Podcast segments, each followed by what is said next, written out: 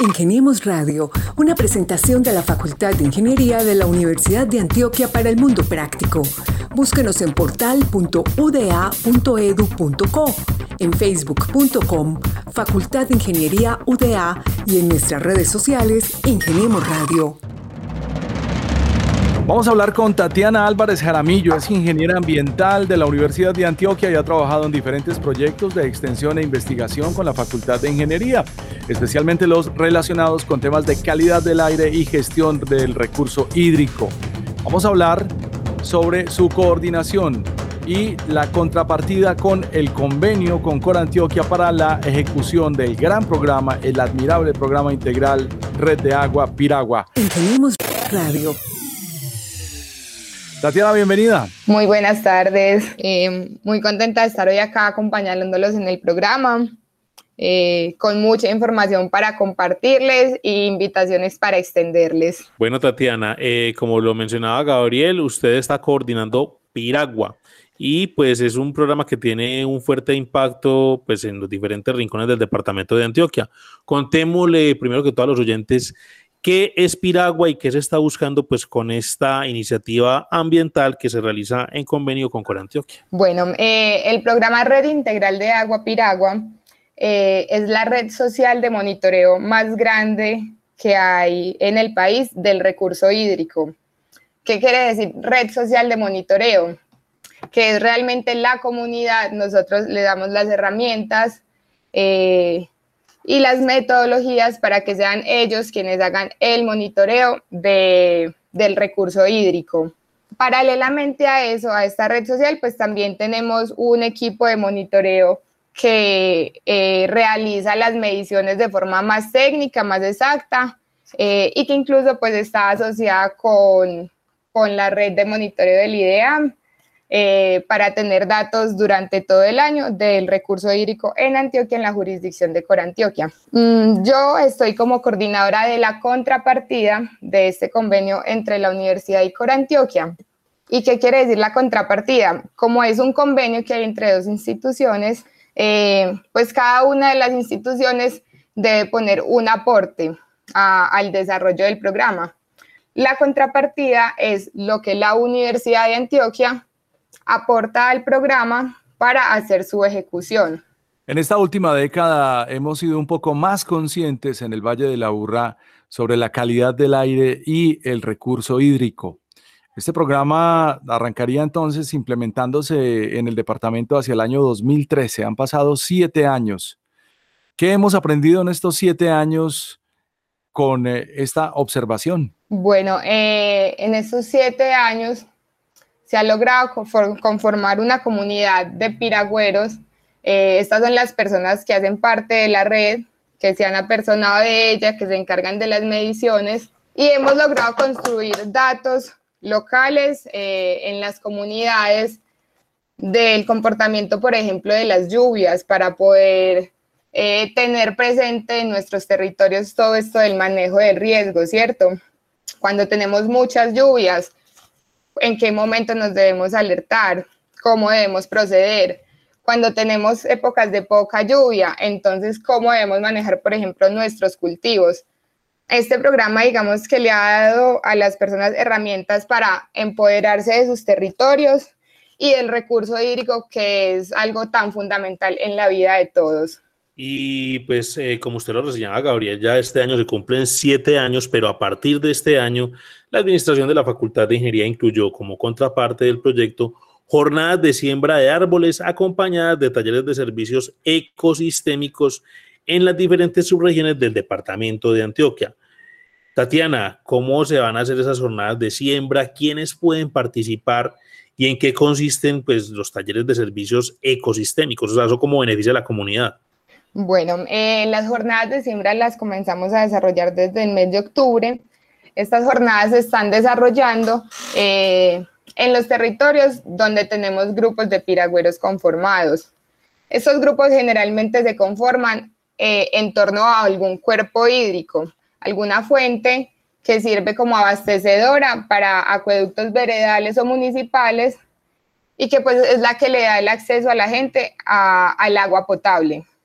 Las siembras las estamos realizando en torno a estos cuerpos hídricos entonces, eh, con el fin de protegerlos, eh, mejorar las condiciones, ¿cierto?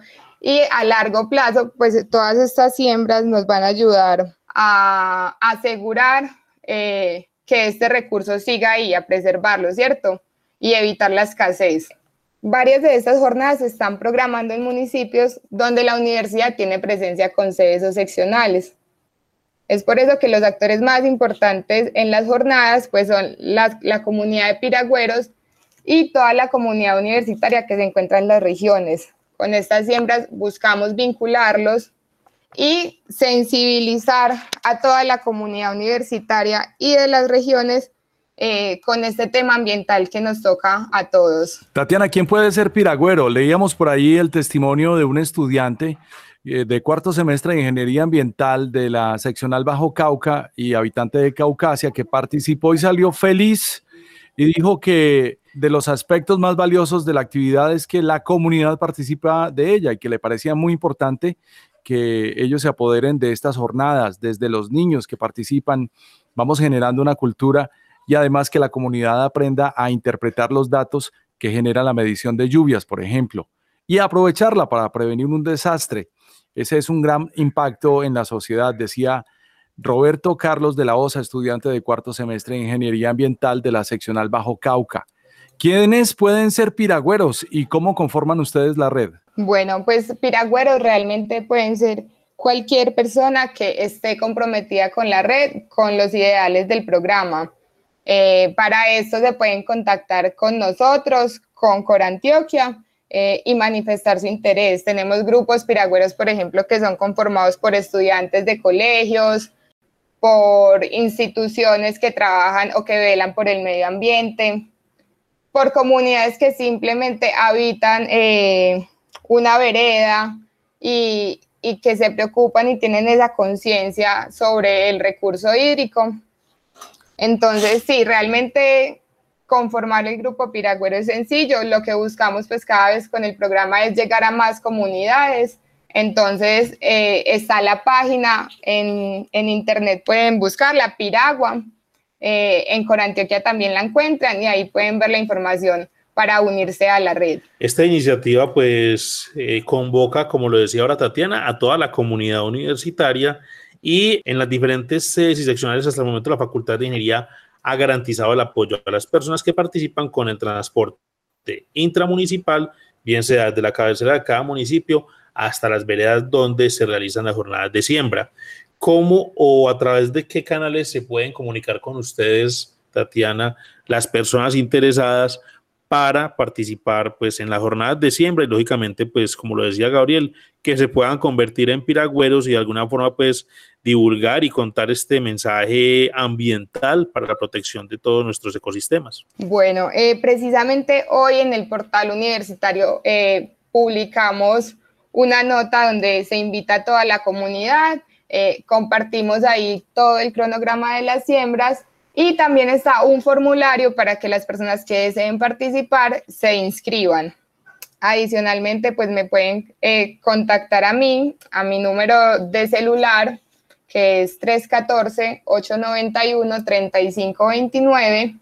Hay jornadas de siembra que no están programadas, eh, digamos que en municipios donde la universidad tiene sedes, pero igual hacemos la difusión de todos los municipios donde hay siembras en caso de que hayan personas que residan en ellos eh, y si nos quieren acompañar, eh, bienvenidos sean, estamos felices de que se unan a esta iniciativa.